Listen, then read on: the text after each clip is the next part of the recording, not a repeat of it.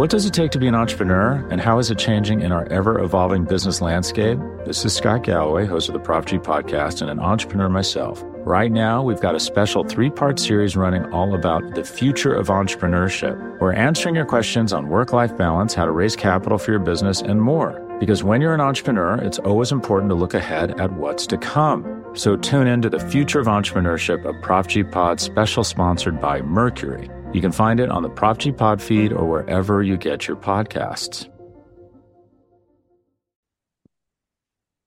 Welcome to the Acme Packing Company podcast feed. I am Justis Mosqueda.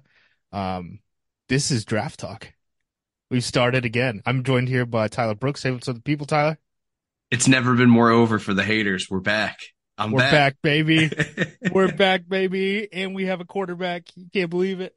Um, I was making stupid Drake Maye photoshops earlier this season. Oh man, I recorded I recorded a podcast with Charles McDonald, Yahoo Sports. Um, if you guys want to go check that out. Um, and he did not let me live down the fact that I was I was using AI to uh look up, you know, Caleb Maye in in a Packers or Caleb and Maye in Packers uniforms at about midseason, which again, I don't feel bad about. They couldn't complete a pass midseason. What a Um, turnaround. Yeah, What? just insane turnaround for the team. Um, happy Valentine's Day and also Ash Wednesday, the most ambitious crossover event in the history of the world. I didn't know they could both be on the same day until I looked at my calendar yesterday and was like, "Whoa, they're both happening at the same And time." This is how you wanted to spend it, right? With your boy. Yeah, well, Addy just left for work. It's eight thirty West Coast time. Um, Addie just left for work, so she's not coming back till five. I got some time to. I got a paint. I got a paint and sip to do tonight. Do So you? Pray for me. Uh, I we'll have- see. I, gotta have no clean the- artistic ability. I gotta clean the hell out of the house before she gets home. Um, and figure out some time to go to the gym in the meantime. We are going to talk about the Packers draft needs and just kind of talk about uh the draft overall in the first half of uh this podcast. There's a lot of interesting stuff happening in this draft class. Um, and then the second half, we're gonna finally touch on the uh, coaching staff changes, especially on you know the defensive side of the ball, obviously. Um, so let's get this thing started. One thing that is interesting, this was something I looked up. Uh, we're recording this on Valentine's Day. This came out yesterday. So this is Dane Brugler's big board. He came out with his top 100. Um, Dane is, I don't like, I don't pay much attention to Kiper and stuff like that. Um, I kind of think that a lot of Kiper's takes are just made for the the content of it. Um, Dane is a guy who's I know for a fact has turned down multiple NFL opportunities, and Dane puts in the work. I don't know if you guys have ever read the the actual Beast? scouting reports that Oh he puts out. Yeah, the Beast. Um, he's done that for a decade now. I actually talked to him about his rankings a little bit yesterday, um, just like in his DMs and stuff like that. Like that that guy works, right? Yeah, absolutely. Um, he's one of the few people that like, you know, they have opinions about the draft, and if I haven't seen a guy, um, I actually kind of like weigh what their opinion is in terms of like, you know, is this guy actually worth watching? You know what I Mhm. mean? Stuff like that. We'll go through the position groups, um, you know, individually, but these are all of the guys. Well, I don't want to just list off the entire names, but so he he dropped his top 100, right? I think overall, you know, we ran a poll at APC about, you know, the Packers' top needs, had the fans vote on that. Um, you know, running back, safety, uh, linebacker were the ones that came up as the biggest needs for the team, right? Makes sense. Dane's number one running back is Jonathan Brooks out of Texas. He's ranked 70th overall. He's also injured, right? People thought maybe he was going to come back this year. Um, at linebacker, he has two guys going in the top 75. That's not great. And then at at safety, he has two guys going in the first two rounds of the draft, right? It's an interesting situation. Um, Yeah. I think, you know, as we talk about this draft class, it's going to be interesting because the Packers' biggest needs are where the draft is the most weak. Mhm. Yep. Yep. So you know, they're going to have to figure something out. They have 11 draft picks. I'm not, this isn't to cause anxiety or anything like that. It's just worth noting, right? Like maybe, maybe linebacker or one of these top safeties is something that you're looking at with that first, second round pick that you got from the Jets. But there might not be a guy there for the second, second round pick. Yep. Right. And I don't think that there's a guy at any of these positions that you would take in the first round, unless it's Cooper DeJean, which we'll talk about him in the safeties episode. But you know, he's a cornerback. He played kind of a hybrid role um, in previous seasons, and people, you know, because he's a white dude, want to move him to safety. I don't.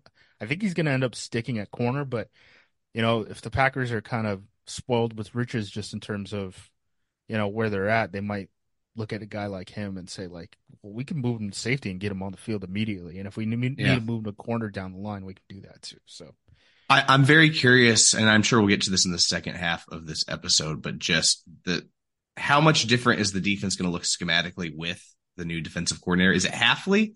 Hafley? Hafley. Okay. Um, I'm still a bit behind on just my Packers news covering so many sports right now. Um, but just schematically, I'm so curious to see what the differences are. What is he going to want to emphasize compared to what Joe Barry was doing and what kind of impact that has on Gutekunst's draft strategy? I know he already said it's not going to make much of a difference, but in reality, Hafley's definitely going to be like, listen, these are the guys or positions where we really need to upgrade if this is going to work. Um, so I am very curious about that. Yeah, and Gute was even like, you know, as we get further down the process, we'll talk about, you know, what kind of guys he's looking at. And that's a real thing, right? Like, um, this is a subject that I've brought up before and it usually gets met with frustration from fans and not not just Packers fans, just fans in general, but like, you know, you talk about a draft board, right? And I think people think that it's like 500 players long, including undrafted free agents, and you just like work your way down it and all that stuff. Um, once you're talking about actually turning in a pick for a player and saying like this is where we think that there's going to be value. And um, you know you're talking about post medical red flags post character red flags all that stuff. Um, you know if you have a guy who's a, a you know is going to get drafted in the first round but he's a fourth round pick on your board you're probably just not going to have that guy on your board right? So Yeah. like your actual draft board is probably like 120 players. I Yep. would assume, like in in general, on average for an NFL team, not just for the Packers, but just in general. Um, the reason for that, right, is it helps you kind of focus on what guys you actually want. Um, Yeah. For a couple reasons, right? So, like one, you can get eyes on him, right? So you're not having a defensive coordinator drink water through a fire hose, right? Yes. And he can actually look at some of these guys and say, like, hey, I know who these players are on draft day. So when you ask me a question and we want to move around in the draft, right? And, so, you know, hey, we can trade a second for two thirds. You, you got to match up players to those picks, Yeah. right? And, you know, actually be able to kind of weigh those decisions. Um, said that before fans are like, you know, these they have a full scouting staff, all this stuff. Why are they only ranking 120 players? They're not only ranking 120 players; they're only really interested in 120 players. Um, exactly. Okay, let's get into positions. I guess we start with quarterback. They're not going to spend a pick on quarterback, right? No, but I am curious to know who your QB one is. Is it Caleb? It's Maye. It's Maye for me. Dang It's- it. Why do we always do this? Every year we Caleb does too much dumb stuff sometimes. And look, dude, Caleb could be like I was a doubter in Mahomes, I was a doubter Mhm. in Josh Allen coming out. Like that's just not my type of quarterback. Um, in terms of assuming that an NFL coaching staff is going to get that guy right, Yeah. right? I kind of think think those guys are exceptions to the rule. Um, Caleb is freelancing a whole lot. I think my opinion on Caleb could be changed depending on, you know, if I actually got to sit down with him and work with him on a whiteboard and Yeah. all that stuff and got to know him as a kid. Um, but from the outside looking in, you know, I think I think Maye is he's got a better chance to hit for sure because of how he can operate and structure. I'm so glad we're on the same page there. I wrote down for my comp for Caleb Williams. He's a thicker Kyler Murray, which I really like, but he has those Justin Fields tendencies that I hate. Yeah. You were holding on to the ball way too damn long. And with Maye, there's just so many plays where you know the arm talent, the athleticism pop out. But then there's also those plays where like he makes a check at the line of scrimmage because he sees something in the secondary, and then just gashes defenses. Like his pre and post snap processing blows me away, especially when you think about what is he going to be 22 as a rookie? Like he's still pretty Yeah, damn young. Um, I mean, we I remember you and I were talking about him in last year's draft process. Like, have you watched this North Carolina quarterback as a Yeah. redshirt freshman? Just the maturity and all the tools there just blow me away. And I keep saying the only way I'd be nervous about what the Bears do at quarterback is if they took Maye. If they take Williams, I know Shane Waldron's considered a good coach. Eh, I, yeah. But if it's Maye, I get I, I sweat a little bit. Did you see the JSN comment? Yes. Uh, Carmen, the guy that asked him the question is an old coworker of mine, Mark Carmen, who's just a phenomenal dude. So I was like, Carm, what are you doing, man? For for the uh for the people who aren't aware, you know, you know, um Super Bowl week, they have the thing called the car wash, right? It's just basically like you're sitting in a big convention center. People are just walking around. You can get them around for interviews and all sorts of stuff. Um, usually they're hawking stuff. So like if you've seen a lot of like Jordan Love interviews recently, it's because he was there for Old Spice, right? And he's supposed to be promoting Old Spice when he's on with Dan Patrick or Micah Parsons or, or whoever it is, right? Um, they asked JSN what he thought of now Bears offensive coordinator Shane Waldron. His first his first uh, response was, "Is this live?" and then like his next response was like, "Good good luck." so maybe maybe not the most well thought of offensive coordinator. Yeah. Um yeah. Okay, quarterback. I don't think they're going to do anything. Maybe they draft a guy late to push uh Sean Clifford, but this isn't really a draft class where there's going to be a ton of guys drafted in day And- three. I've only watched 41 players so far, so there's no way in hell I've watched the day three quarterbacks yet. I've seen the UTEP quarterback a little bit. What? Um, Didn't yes. know there. Yeah. The UTEP I don't even know the quarterback names, is weird. dude. His stats aren't good. He's got a hose. Like he's Okay. actually he's the anti Sean Clifford. So it would be interesting to see, you know, do the whole Joker thing, right? Break the break, break the uh The pool stick. pool stick. Yeah, break the pool stick, let them go at it, see who survives. Running back, this is a position where the team is going to need to do something at some Mhm. point this offseason.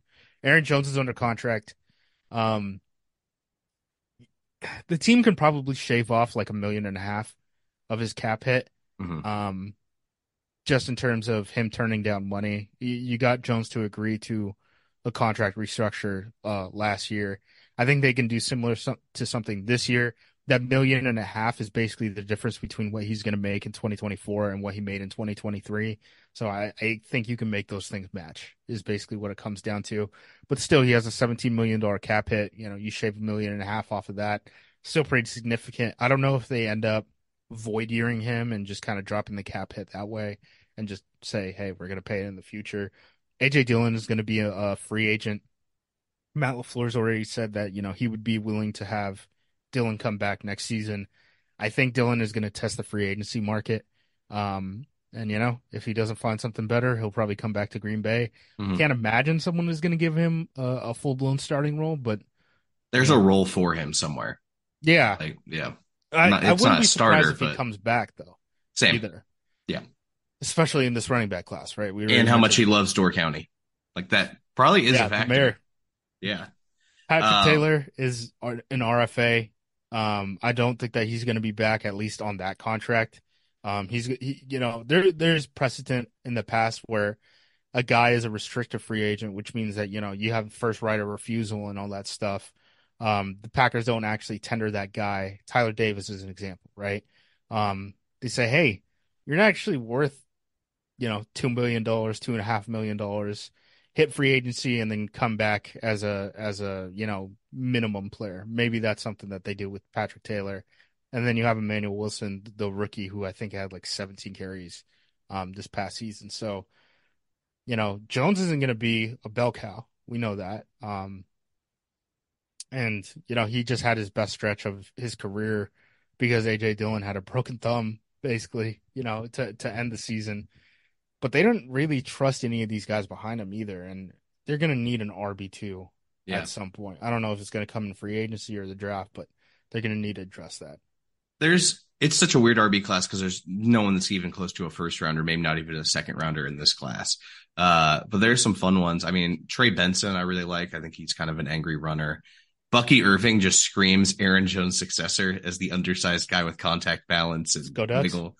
Uh, you must love that guy. He was a very fun watch for me. I He- really he, enjoyed him. He was very fun. Trey Benson actually started at Oregon too. I did not know that. He ended up transferring out. Yeah. Uh, the guy that Packers Twitter seems to love that I cannot get my head around is Blake Corum. He has like I mean, that's 700 career. That's just Yeah. Big Ten stuff, right? But you got 700 career college carries, 750, something like that. You're coming out, you have a season ending knee injury one year and just the athleticism, I don't think's there. He's going to be like, what, 24, 25 yeah, as a rookie. It's just all those things scream to me. It's going to be a guy that gets overdrafted by a franchise. It's like he, oh, national champion. He's a winner. Look at the bloody face during the Yeah. games. Uh, I just don't see the value there. Uh, and long term, I just don't think that's the right fit. Um, but there are some guys I need to watch more, but a few guys that I've already graded, I've really enjoyed that I think would be fun RB2s. The uh the riser right now is uh Jaylen Wright out of Tennessee. He was a guy who people didn't really have on the radar until he declared for the draft. Now he's being talked about as a top 100 pick. I haven't seen him personally, but I know that when he came out, he was, you know, it's it's a weird thing. Like, uh, so here's another thing that we could talk about with the draft class. Um, this is the fewest amount of underclassmen that have declared for a draft in over a decade. Wow. So basically, what's happening is if you're not going in the first four rounds, you're going back to school. Um, this is how it's working with NIL and stuff. Um, that is not how it used to work, man.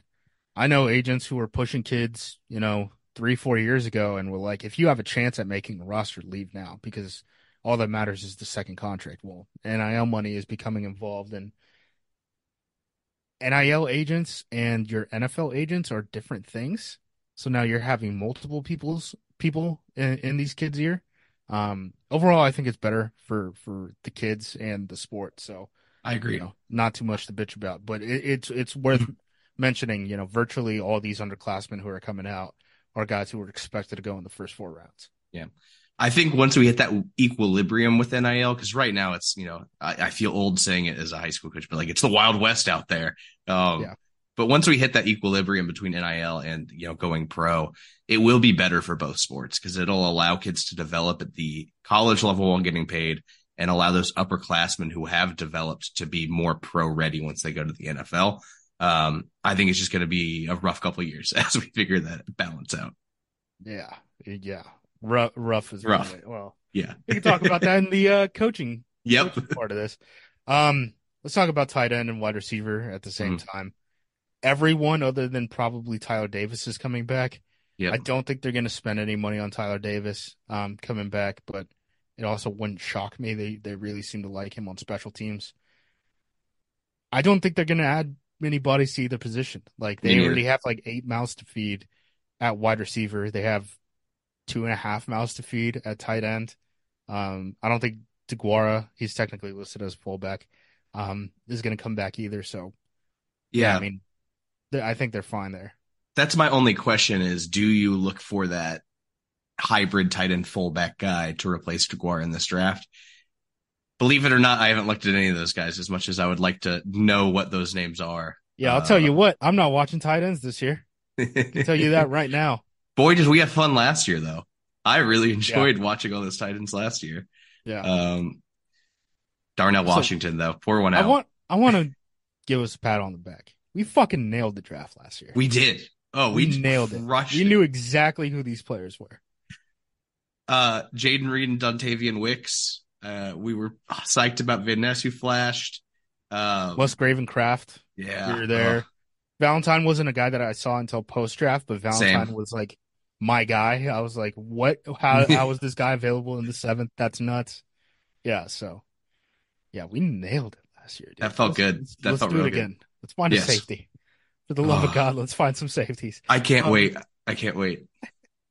Offensive line, elephant in the room is David Bakhtiari. Um, the question I have is like Rasheed Walker. People are like, yeah, he did well enough at left tackle.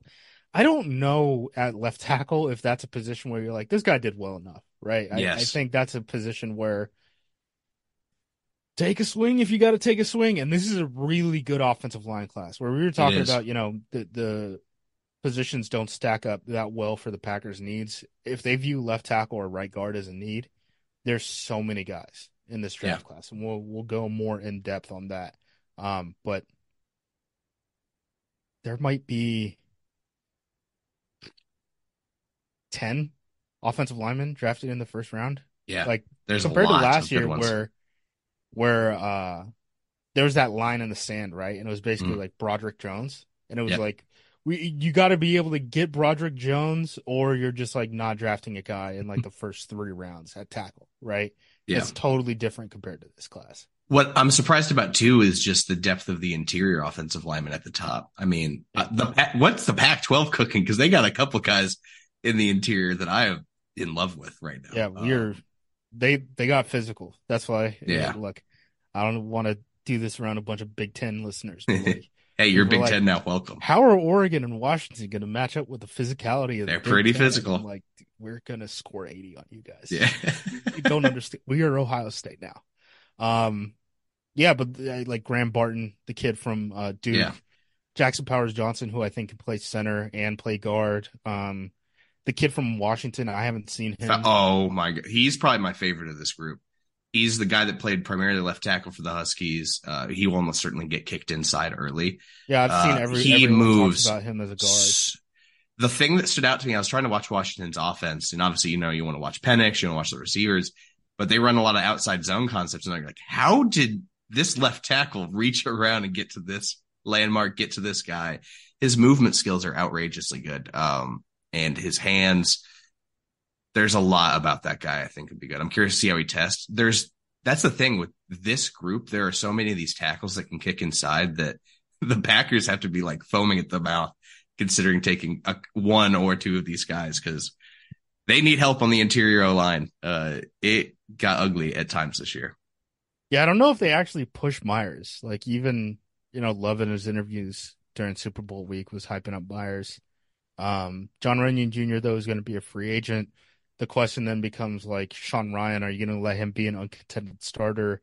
Um, talking, you know, Bakhtiari potential replacement, Runyan potential replacement, and then you have the Yosh Nijman, you know, leaving situation too. So that's a whole lot of backfill that you have to be doing at the at the position at the very least, right? So I would not be shocked if the Packers spend two, three draft picks on offensive linemen. It's going to be one of the positions that I study the most th- this uh, offseason for sure. Let's go to the defensive side of the ball. I guess we can talk about scheme change a little bit here. Mhm. Don't expect any real change on the defensive side in terms of personnel. Um, But four like down a- linemen, but four down linemen, Justice. Yeah, I guess. Oh my gosh. Um, anyone who is playing end or tackle is going to play defensive tackle in this scheme. Anyone who's playing outside linebacker is going to play defensive end now. I know people are like, you know, which one of these guys is going to be the Sam? Not Rashan Gary or Preston Smith. No, that's not like Preston Smith's going to be an every down 4 3 defensive end, which kind of negates some of his benefit, like some of the best things that he does, which is like his versatility. Um, that's a whole different conversation, but like, you know, interior defensive tackle. I don't know if they add another body. They could. I wouldn't expect it to be super high in the draft, but like you're working with Kenny, Slaton, Wyatt, Brooks. That's a pretty good start. And then who knows about Wooden, right? Man, did they start stepping up in the tail end of the year though? I mean, what I used to think was a weakness, I mean, I kind of turned around. I mean, I think Karl Brooks, especially, just the flashes he showed as a rookie. Uh, for a guy that when we watched, he was like, who is this like 300 pound Mac pass rusher? And then all of a sudden he's been a very confident defensive lineman, which is pretty exciting. Yeah, I actually wonder like I probably should have watched an all-star game of Brooks, you know, playing in a real NFL system. Because when I watched him out of Bowling Green, I just kind of threw my hands up and was like, I don't know. Like I I have no idea. you know, that probably would have informed me a little bit more. And, you know, that's why all these guys travel, all that stuff yeah. to, to the all star circuit and all that. Um, oh, before we move from D line, there is one guy that if he somehow fell would be so fun here and it won't happen. But have you watched Byron Murphy yet at Texas? Oh, the massive dude. He's like 330, right? No, not Sweat. The other one. Oh, no, I haven't. I've only paid attention to Sweat. That boy twitched up. He uh he fast for a 300 pounder, and his motor is outrageous. It's uh. I know everyone fun. who talked about Texas was like, "Yeah, that's where they make their money." Is on. It was nice. It was fun to watch. Those two were just very fun. Defensive end, we're gonna have Gary Smith, Van Ness. Maybe I think there's like a 20% chance Smith doesn't come back, but I doubt it. Um, Enagbare is obviously going to start the season on the pup list. And then you have Brenton Cox. Plus, did you know how many outside linebacker or now defensive ends are on the Packers roster once you include uh, reserve futures contracts? Oh, no. You think I'm keeping up? You think I have the time to keep up with reserve future contracts right now? They they signed It's a lot. Damn. They signed five guys to reserve futures contracts at the position. Wow. Like I, I think that might just be a spot where they say like, hey, we need four to start the year. Here's seven guys to push Brenton Cox, right? Um, maybe Cox, they spend a draft pick there. I'm curious of Cox at D end, and I know it like it's very negligible or very minuscule changes from old to end in the system, but he does play a lot with power, and at least on his college tape. So I'm curious to see how that translates. I do think Van Ness and Gary will be better with the hand. Van Van Ness just makes so much sense for this, and yeah, I'm actually it's, pretty excited about that. Van Ness is a guy we even talked about last year, and we were like, he doesn't know what he's doing when he's standing up still, right? um, yep. So yeah, that'll be interesting. Inside or not inside linebacker, off ball linebacker. Sorry, folks, I'm still transitioning to four three defense. De'Vondre, I think, is going to get cut. Um, should you be save. You could I, save about ten million dollars in cash by letting him go, and I don't think he's worth ten million. It. Uh, he started becoming a distraction along with his level of play, and I don't mean to say that cruelly, but a lot of those passive aggressive social media posts about playing injured and things like that. Boy, I just think you're slow now. It the, yes. the on field yeah. stuff was like teams just knew they knew immediately we're going to pick apart De'Vondre Campbell. And it, boy, did it show. And I know Quay had an up and down season as well, but I can see the potential with him. Campbell's just done. I, I don't, unless he had something super major he was dealing with. But even then, that's two years in a row where you just did not live up to expectations. And again, 10 million. Are you taking a $10 million? I would like the 10 million. When you're, when you're, when you're pressed up against the cap and stuff. Um, Isaiah McDuffie and Quay Walker almost certainly will start on this team next year. Mm-hmm. Eric Wilson and Kristian Welch, both of these guys are primarily special teams guys, are going to be unrestricted free agents. Um, the only other inside line or off ball linebacker on this team is Christian Young, who is a reserve futures contract player. He was a converted safety from the college level.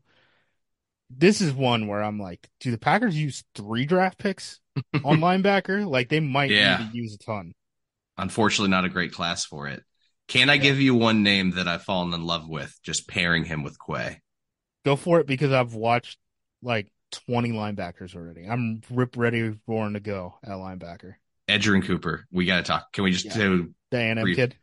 That boy fast is just every time that I boy, watch that boy flies. Yeah, watch watch the Alabama game. He does all sorts of stuff. The guys at the top of the draft, I think. Well, we could talk about it a little bit mm-hmm. without spoiling next week's episode. Yeah. Also, I don't know how we're going to record next week's episode because I got to go to Cabo next week. I'm uh, moving, so yeah, maybe two weeks from now's episode. Um, Edgerrin Cooper and Colson, the kid from uh, Michigan, both of them are kind of like second, third, you know, right around that turn. Um, probably late second, I would say, mid, mid to late second round picks, who are more athletic than they are polished guys. Yeah. Um, and that's what we're talking about at the top of the linebacker class right now. Yeah. Don't you? This is just me thinking because I'm not used to you know four three ideology, but wouldn't you want Quay as the Sam eating up blocks, and then one of these fast athletic guys trying to just get into the backfield or find those I lanes? I, th- I think Quay's going to play the Mike and then Mike, yep. yeah, the, the will is going to be whoever's more. So he's a weak side linebacker. He's going to have to be like more coverage based, right? Like he's going to have to play Which Cooper can. stuff. I like haven't that. watched Colson yet, but um, Cooper could definitely do that. Yeah. And then depending how they use the Sam, like there's different ways to use the Sam. Like uh if you look at like how the Seahawks used to do it, right? Their Sam was basically like a drop down guy, walk down to the line of scrimmage. He was almost Mhm. like a uh would do the run defender stuff for a three four outside linebacker, hmm but then would drop into coverage too, right? Yep. So that would kind of be the Preston Smith type of thing, but there's no way that they're going to do that down to down if they're going to be a four three team they're hmm not going to play a 270 pounder in Preston Smith at Sam. Yeah. So they got to figure something out. Um, corner. Everyone is mocking the Packers a corner. It was one corner specifically. Well, so, so yeah, there is Eugene, but like I'm seeing, there's so many mock drafts where it's like I know. Kool Aid McKinstry and stuff like that. The kid, uh, Wiggins, the kid from Clemson. I don't think corner's a big need for this team, man. And I know anytime anyone says Eric Stokes' name, you just get hit with, can he stay healthy? It's different injuries. So, like, Yep. I'm not really that worried about that. And then also we have Carrington Valentine and Keisean can get re signed and just play the nickel. Yep. So, like, okay, Stokes is hurt. We still have, I think Valentine's a pretty good player. Did no one see what Valentine was doing this year? And he I was- going crazy? Uh, and he was crazy, which I loved. He was talking shit over everything. Yeah. which I really enjoyed. I think the reason they keep mocking corner is it could push and cause some competition. Jaire's been weird about the offseason. Obviously, he's not going anywhere, but it's been Jaire's weird. not going anywhere. He's not going anywhere. It's not But- happening. I think it's more of a value perspective where the top of this class is so loaded with very, very Yeah. good corners, but then Corner it's just a straight cliff. and It's a receiver. it's a cliff as soon as you hit like the five, six, seven guys, however many. It just there's a drop off. You get all these day one guys, and then you're probably going to look at day three. Yeah. It's kind of like offensive line was Yep. last year. Safety, oh boy. Can you name there's three safeties under contract for the Packers this year. Can you name them? Mm. Are they? Did any of them start? I think so. Yeah, one. Mm. Not Owens. Not Ford. Not Savage. Nope. Oh, I'm screwed. No, Anthony Johnson. Yes, Anthony Johnson Jr. I think he made a start. Um Benny Sapp third, who was called off off the practice That's squad, not a real person. and then Zayne Anderson, who's picked up off of Definitely not a real person. So yeah, that's our safety group right now. This is another do we draft three position, right? Mhm.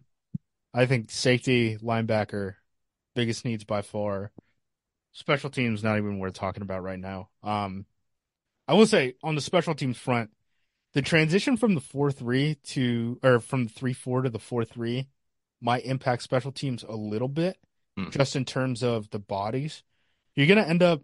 We just talked about personnel and how players aren't going to be playing really any sort of different positions, right?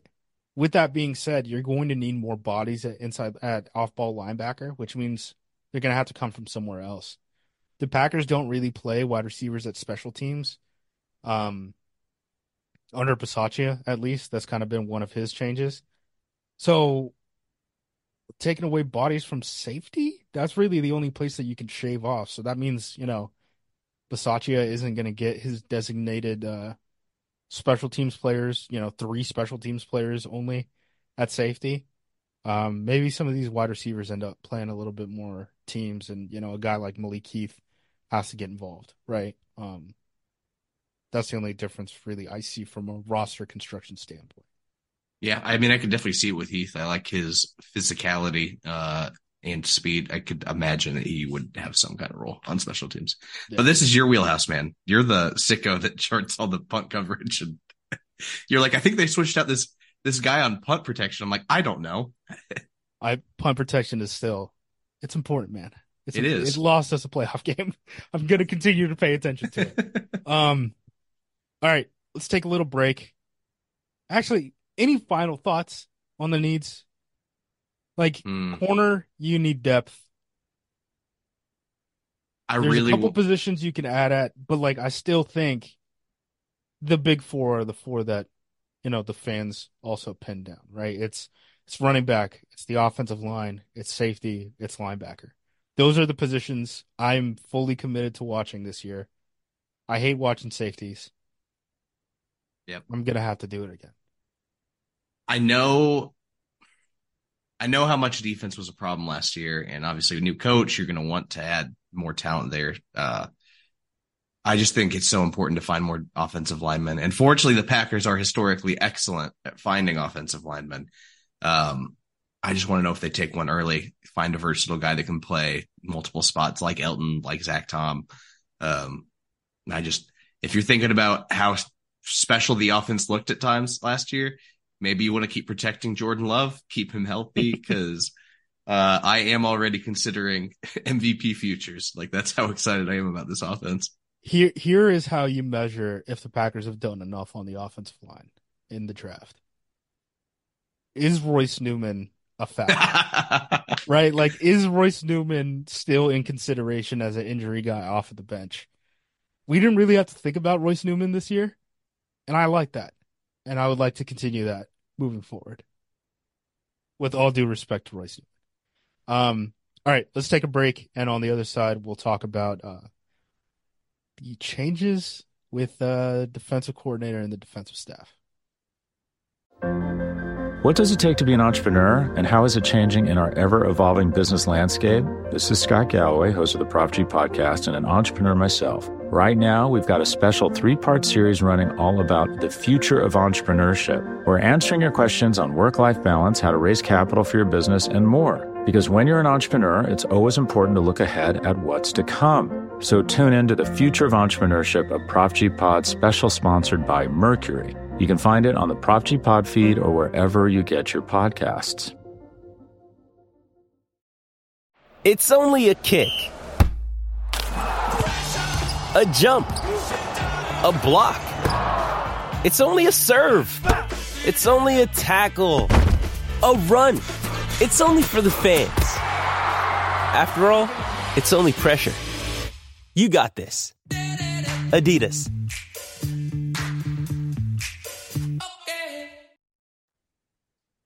And we are back. All right. What was your reaction when they hired Jeff Hafley? The Snoop Dogg who? Because I didn't know who that was. I was trying to keep an eye on things. And again, granted, right now, uh, obviously job change. It's hard for me to follow the Packers as closely. Uh, but boy, was I keeping an eye on the defensive coordinator rumors as much as I could. Um, the more I dove into it and I listened to that like hour long interview he had done with the former player. I can't remember the guy's name. He's a former Penn State kid. Yeah. Um, he was like a five star tight end or something like that. And now he does podcasting. If you type in just like Jeff Hafley interview, Yeah. it's gonna it's gonna pop up. It came out the day the morning that Hafley uh agreed to be the Packers defensive coordinator, which is kind of funny. I, I really liked hearing him speak. Uh, just He talks like vibes. Shanahan. He Yeah. talks like Shanahan. That was my first reaction when I watched it. I mean, obviously, we're not talking about the caliber of the coach. We're just literally talking about manner mannerisms. yeah. Mhm. I was like, this is, this, yeah, I could see how, why Shanahan wanted this guy around for so long. Like they're the same dude.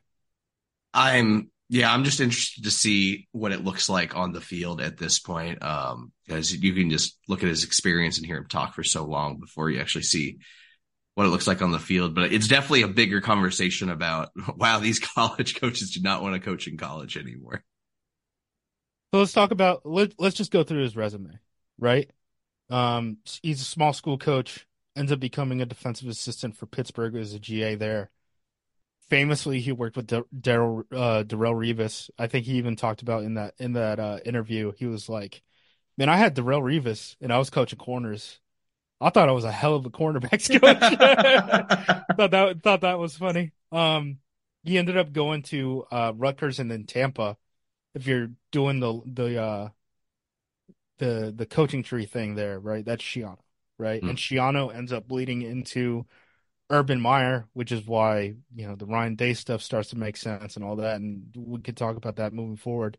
Um, after the Buccaneers, he's with the Browns and the 49ers. Obviously, that's you know he's has crossover with Shanahan there. Um, The nine. So last time he coached in the NFL was uh 18 with the Niners. So we're talking pre-COVID with all this stuff. Um, the Niners are interesting, right? Because that's the one defensive scheme that has been able to stick in the post safety stuff. Um, and we're talking post safety. That's you know, the safety in the middle of the field, right? Um, that's the one team that had iterated the Seahawks defense and kind of been able to keep it together and not just be a cover three match team. You know that that gets destroyed by all these condensed sets, which is what's happening in the league and why you really don't see, you know, even Pete Carroll switched to basically like a split high safety defense. Um, you know, at the end with Seattle. Everyone else is running either the blitz bluff stuff, right? Which is, you know, the the all the Rex Ryan tree, right? We saw that with uh Pettine. Um, we're seeing that with all the Ravens guys right now, or it's just straight up match quarters Fangio stuff, right? So there's basically those three big trees in the NFL right now, not including whatever the hell Ron Rivera and uh, Jack Del Rio were doing. I guess Gus Bradley is still like kind of running like true blue, what the old Seahawks stuff was. Man, did Colts fans not like that? No, buddy. I don't know why they keep giving Gus Bradley jobs because he's not changing and it's not going good. Nope. Um. So yeah. So I, I, I think it's an interesting hire from that perspective. Now, how does he end up in the college world again after spending 2012 through 2018 at the NFL level? Ryan Day, who people don't remember, worked under Chip Kelly with the San Francisco 49ers in that one year that he was with the Niners, right?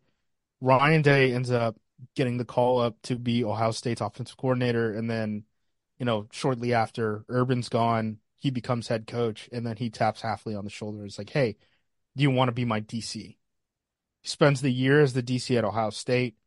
That was probably Ohio State's best season um, in terms of uh, the defensive side of the ball. Now you can say Ohio State has all these skill players and all that stuff on the defensive side. You know, it's easier when you're playing with a loaded deck. I kind of agree. I, I wouldn't say extrapolate that toward the NFL, but he's also the guy who made Jeff Okudah a top five pick, right? And Jeff Okudah hasn't done much of anything at the NFL level. Um, right after that, he goes to Boston College, and shit just starts hitting the fan, brother. So 2020 through 2023, he's at Boston College. One, you have the COVID thing, right? That's an obvious thing. Two, Boston College. This is something I we you talked to Sam, so I could talk to you about this. Mm. Um, Sam Schwartzstein, he works for Prime uh, Prime Video now.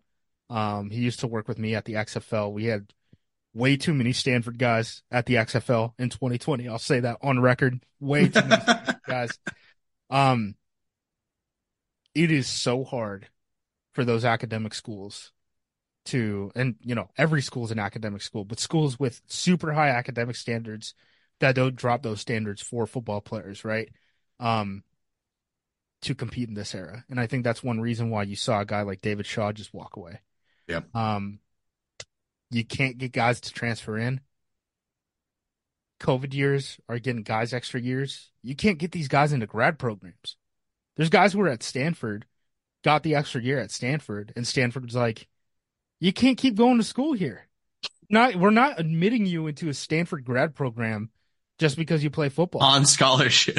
Yeah, like you, that's not happening, right? So that's where you see the weird stuff. I, I think their quarterback like transferred to Mississippi State or something like that a couple years ago. Like that's kind of the situation that you're seeing with these kind of programs. Um, on top of that, you're getting the transfer portal. So hey, you develop a guy at Boston College, he can just leave yep. and go somewhere else. And you're not getting a replacement because of those academic standards. And on top of that, you're getting NIL, yep. which Boston College can't pay anyone. So I think the Hafley thing is like Boston College is a totally different job in 2024 than it was in 2020. 100%. And on top of that, I think he had three or four different athletic directors at oh, Boston oh College. That's so, unreal. Dude, he got Look, I'm, shafted. I'm not. I'm not. Pardon my to, language. He's yeah. shafted. I'm not here to like hype up the Hafley hire more than it should be, but like, dude, there's a reason why some of these guys want out. Yeah, and 100%. UCLA is another program that's kind of like that too, where you know they have a certain level of academic standards. Chip Kelly just left UCLA. He was going to make like eight million dollars a year there. I was like, to hell with this. I'm going to go be an offense coordinator at Ohio State, and all I have to do is call plays. Like Chip Kelly functionally said, like I'm going to have an NFL job in terms of what I do day to day, and I'm not going to have to worry about the recruiting, and I'm not going to have to worry about the NIL, and I'm not going to have to worry about the portal and all that stuff. Um, I, I think I think what I like about the Hafley hire, two things is just the variety of coaching philosophies he's been around. I think that's awesome. I, I like guys that aren't married to one scheme their entire coaching career because obviously that can get stale. Um, oh my gosh, did I lose the second point? Oh no, it's it's early for us. Um, Slipped I- away. yeah, it slipped away, unfortunately. But um, oh, there it is. Uh, it didn't feel like a panic hire, whereas Joe Barry felt like a panic hire at the time. And it's so I will say this, right? People I I if if you're wondering what Hafley's going to run in the in the NFL, generally I would say look at the Niners tree, right? Look at what DeMeco Ryans is doing, all that stuff, right? Um look at that primarily because I think Ohio State, I think there's valid points about looking at Ohio State and saying like you're probably not going to do that if you you aren't absolutely loaded to the gills and more talented than the other team that you're going to face, right? But at the same time, you also can't look at Boston College and say like, yeah, you know, he's playing with a hand tied behind his back, and that's what he's going to do in the NFL, right? I, I think a lot of this had came down to how he interviewed and stuff like that, and what his plan was there. Um, everyone I've talked to, and you know, everything that I've seen, you know, you look at uh, what Richard Sherman has said about Hafley in the past, right? Like this guy knows how to coach DBs. That's you know that's that's his fastball, right? So like I, w- I would not worry about that at all. Um, now with that being said, Boston College, he was there for three years. The percentages on middle of the field closed, which is you know that post safety, that single high safety in the middle of the field, the percentages in in major college football FBS that they played that type of coverage. Um, first, first, first, fifth, right? So I think it's fair to say that he's going to play with the post safety. That's what he did at Ohio State. That's what he did at Boston College to a high, high, high, high, high level. Um, that's what the Niners tree does. That's the one through line I think that you can look at. Now, what does that mean, right? So we're probably going to be looking at different kind of safeties. Um, we're going to be talking about a safety that can play in the middle of the field, and then a guy who's a drop down guy. And you know, I'm not saying the guy has to be a Kam Chancellor, but you look at what the Niners had when the guy was healthy, and there was a guy like Hufanga, right, where hmm you the, he's a he's a bigger safety who can hit. He runs a four six. He's not for everyone, right? Like obviously the teams that are running the match quarter stuff are going to say like, hey, that guy's going to have to carry a slot vertical, right? If there's a slot fade, that guy's going to have to run 40 yards down the field. We don't want to do that. But you're the Niners and you could find a guy like Hufanga in the fifth round and you're like, oh, he's a Pro Bowler now in our scheme. So I Yep. I, I I think the safety positions are less interchangeable now, which I think mm. is kind of good, especially Yeah. if you're in the Packers position where you're looking to find two starters, right? I mean, let's not pretend that the Packers aren't bad at that spot right now, right?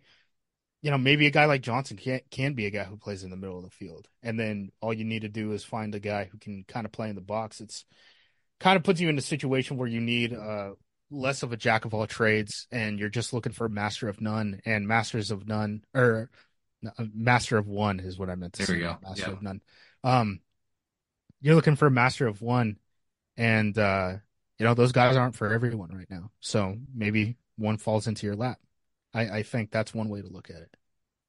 I, I I'm excited about that because it will allow us to change our thinking for when we have to watch safeties compared to last year, For sure. um, which I thought made it more difficult last year when we were trying to evaluate these guys.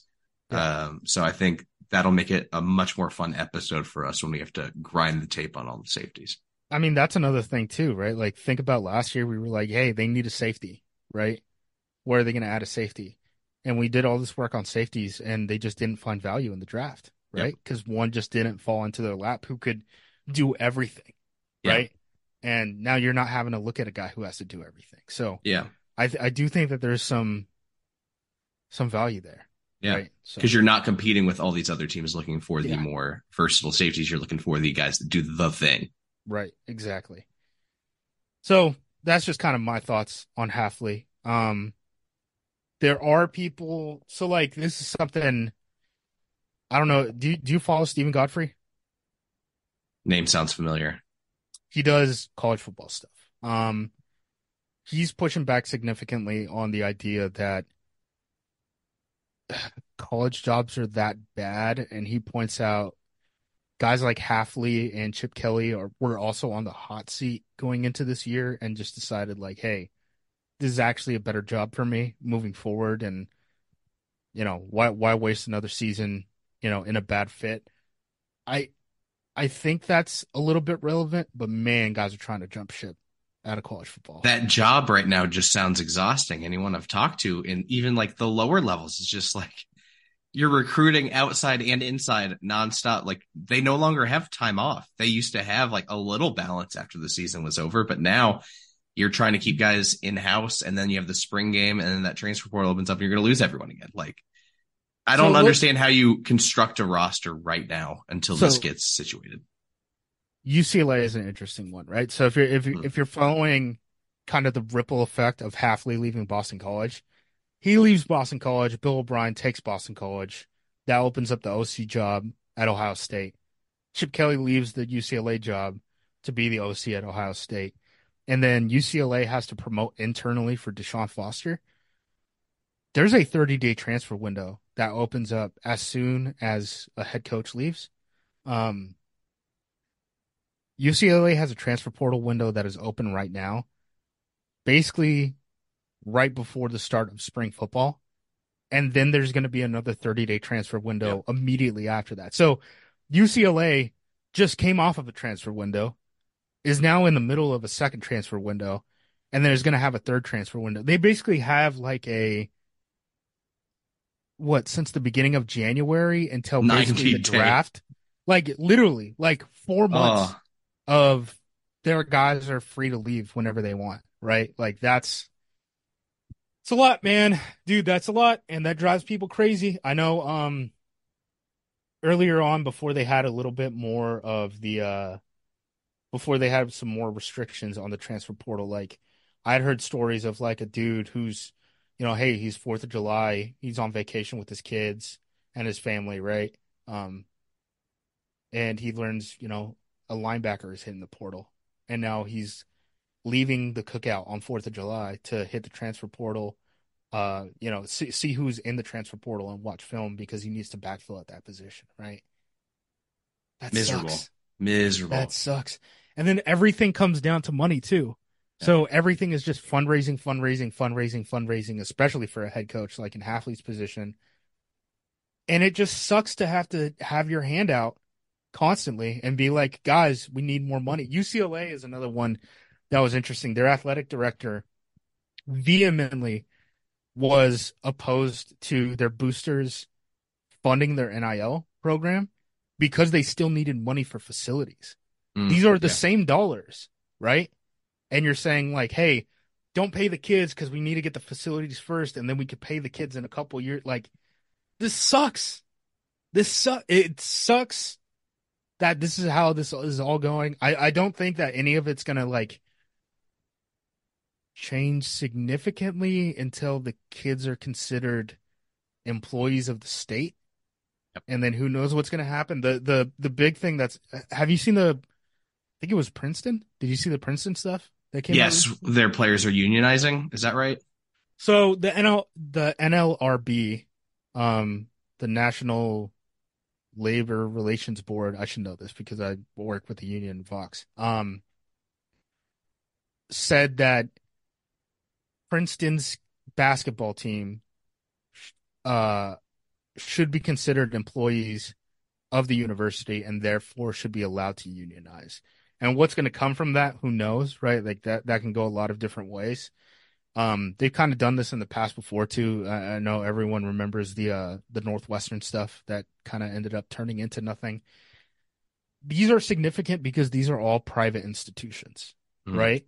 Um, the NLRB doesn't have anything to do with state-run institutions, but if schools like Princeton are called, um, you know, th- their student athletes are called uh, employees, that is going to have ripple effects in major college football too. And I wouldn't expect that to last much longer. Now, what happens when they're called employees? Who knows? Um, I don't think it's out of the question that the kids wouldn't have to go to school. Like, I think that's on the table. Like, they they would basically become Ardell Jones' dream come true. I mean, it's it's not out of the question that college football would just be viewed as a marketing arm for the university, and then Yeah. they would just be called employees through Yep. that perspective, right? Yeah. Um, I know, buddy. Let me tell you, working with the XFL, do you know what our biggest uh, expense was? It wasn't player salaries; it was insurance. The fact that you can get workers' comp and stuff like that, which is what a lot of these arguments come from. I mean, the the the reason that student athlete became a thing was because it was the school's retort to workers comp, right? Um if that changes, a lot of the money is just going to go up and up and up and I think that there's a valid argument from people that are like, "Hey, this is going to kill the non-revenue sports." Yeah, dude. Yep. I think it is. And I think they're doing the math on that and they're saying we're we're willing to go down that road. Um, it's going to become a big question of whether or not, like, I know this sounds like I'm rambling. I'm I'm trying to talk about these big ideas. Uh, It's the most form. fascinating. It's the most fascinating discussion in sport in America right now to me. I wrote college papers about this. Oh my God, when was that? Uh, 10 years ago. Yeah, And now we're seeing this unfold and just all these unintended consequences. And how does it shape the future of not just college football, but just collegiate sport? So here, here's another one, right? If they're employees, why would they graduate out? hmm Shit. Ooh. I mean, college professors don't do four years and then walk away, right? So, like, why would there be an expiration date on how long you could play?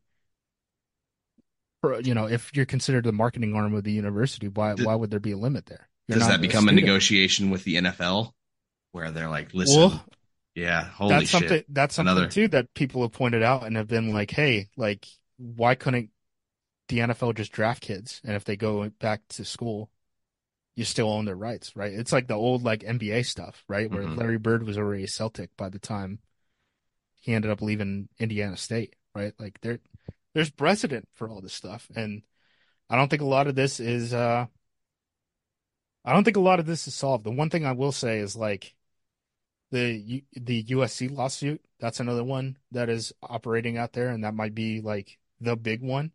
Um, I think the courts are going to side with the kids almost every time, especially with the way, I mean, I don't want to make this political and all that stuff, but like the the way that the courts um have been built in this country, like they're kind of all leaning that way right now. Um, so yeah, man. Again, like there are people who are like the the Hafley stuff doesn't make sense. Like he's just on the hot seat and he wanted to leave for a job that better suited him, which I also think yes. is true. Yes. Is true. It, But both also- can be true. Dude, college sucks right now. And th- there's a reason like UCLA is going to play Ohio State next year. I actually don't know if that's true, but they're in the same conference, right? Chip left being the head coach of one of those teams to be the OC at another. Yep. That never would have happened to him. Willingly took a demotion. But guess what? Yep.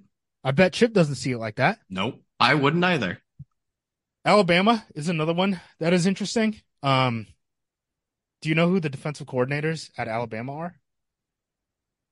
Is it co-defensive coordinators? Co-defensive coordinators. I wrote about this or had someone write about it the other day, and I've been so uh, focused on the OC search right now. Yeah. So it's Wommack, who used to be the head coach at South Al, and then uh, I'm forgetting his name, the dude who was at Buffalo, right? I mean, those are two guys who are sitting in FBS jobs as head coaches and decided to leave to be co-defensive coordinators for someone else.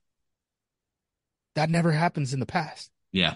Um, Jason Candle, the guy at Toledo, has been rumored as a guy who wanted to take an offensive coordinator job at a bunch of different jobs, including um, Miami, right? That guy's won the MAC like three times. And he's looking at the MAC and he's like, you can't graduate out of the MAC. These are dead end jobs, right? Um, Colorado's offensive coordinator. That was another. Uh, that was another one. He was the head coach at, at Kent State, and was like, "I'm gonna go be the OC for Deion." How much of a? I almost dropped the f bomb. How much? How much of a mystery box was Deion going into Week One of last season? And that Yeah. guy was like, "I got to take the risk." Like, a lot of these jobs are dead end jobs now, man. It's interesting. It's really interesting and probably concerning for a lot of these coaches because they're like, why don't I just become the DC at Georgia and just stay there until someone gives me, I don't know, like the Michigan State job, right? Because I think a lot of these coaches now are looking at that and saying like, that's that's the minimum that I can leave for. It's not, hey, you go turn around a Sun Belt team and then you'll get promoted into the SEC. Like that's not how this stuff works out anymore. Nope. I mean, Jonathan Smith, I just brought up Michigan State. Jonathan Smith was at Oregon State. They were playing in the Pac-12. They were they were a top 10 ranked team at one point this past season. He was the Fiesta Bowl winning quarterback for the best team that Oregon State ever had. He was the head coach of that program, and he left for Michigan State. It's not good. No. It's not good. College football is really concerning right now. Have you ever have you did you watch Chip Kelly's rant while he was still at UCLA about his ideas for changing college football? yeah, he was basically like cap Yeah. everything, right? And like Yep. you can't do that if they're not considered employees because they're not collectively bargaining. The NFL the NFL is an illegal entity that gets a uh antitrust wave basically. And the union never wins anything in the NFL until they decertify and basically threaten to take that into court and saying like we're just going to blow the whole thing up. So I don't know what the heck is going to happen in college football cuz I don't know if they're going to be awarded the same antitrust, you know, Yeah. waivers. Are didn't the SEC and Big Ten just announce they're exploring separating from the NCAA for football? Was that what They no, I mean basically what it is is it. I mean it's just a false threat. It, it, it's basically Yeah. just like make sure the playoff favors us. Is is what they came together to say. That's already I- happening, brother. just Yeah, I mean guys good. it would not be shocking to me at all if you know the playoff is expanded to twelve teams if eight of those teams end up being Big Ten and SEC teams. Like it's the way we're trending right now. Um, yeah. So Wow. Draft top. those are those are my thoughts on Hafley and college football. Like it's it's not good. It's No. not good. Um next week though, linebacker. Where do we want to start? Where do I need to start cramming? 'Cause- Linebackers, linebackers. Yes. I've seen like 20 Yes. of them. So we're watching linebackers and then after that I think offensive linemen, which is going to be a big task. So I'm I've got a few I watch at least at the top, so I can start going into. I still haven't watched the Duke kid. Um, no, I'll just be cramming. I'll have a whole nice office set up with natural light instead of just being inside the apartment with no windows. I can't wait. Oh, it's gonna be glorious. Yeah. I'll be in heaven. I don't know Uh, when it's going to come out next week. If it comes out next week, it'll probably come out early next week. If uh, you don't see it by the 22nd, no, I'm in Cabo. And uh, so, yeah, it won't come out until the week after that. that's that's fine. I'll be still unpacking probably if we record early next week. Um, Hey, unpack. Let's go. a shout out unpack. Um, Any I can't thoughts? wait. I can't wait. It's uh it's good to be back and flexing these muscles. Uh shameless plug, but read my mock draft. It's pinned on my t- Twitter X thing. Um I'm gonna try and start doing some more draft coverage for FanBuzz. Um since we are such a strong college football brand, hopefully we can have some carryover there. But yeah, give all our stuff a read. I'm clicking the mock draft right now, and I'm going to scroll down to the Packers pick, and I'm not going to spoil it, You're just You can spoil it. I don't care. You can no, spoil it. I, don't want care. people to click it. I, I I'm gonna go to it right now. I'm gonna look at the Packer selection. Ooh, interesting. All right. Huh. I just didn't want Dejean. I was sick. I got Dejean fatigue. Interesting. So yeah, was. go, go click that mock bad. draft. Uh, you'll maybe hear us next week, if not the week after. Linebackers, and then we'll do offensive line. We'll do running back, safety. We'll t- obviously we'll talk about the combine by that point. Um, pre-draft visits is going to be a huge thing. Cannot stress enough. Pay attention to those. The actual visits, not just who the Packers are talking to at All Star games and at the combine and stuff like that. That stuff doesn't matter. They talk to everyone at some at some point. But um, the actual pre-draft visits is a pretty good tell on who the Packers are targeting, or at least what positions that they're going to target. Um, I think they've drafted like five guys in the last, uh, each of the last two drafts who are on pre-draft visits and stuff. So keep an eye out on that. Go Pack, go! Go Pack, go. What does it take to be an entrepreneur, and how is it changing in our ever evolving business landscape? This is Scott Galloway, host of the Prop G podcast, and an entrepreneur myself. Right now, we've got a special three part series running all about the future of entrepreneurship. We're answering your questions on work life balance, how to raise capital for your business, and more. Because when you're an entrepreneur, it's always important to look ahead at what's to come. So tune in to the future of entrepreneurship, a Prop G pod special sponsored by Mercury. You can find it on the Prop G Pod feed or wherever you get your podcasts.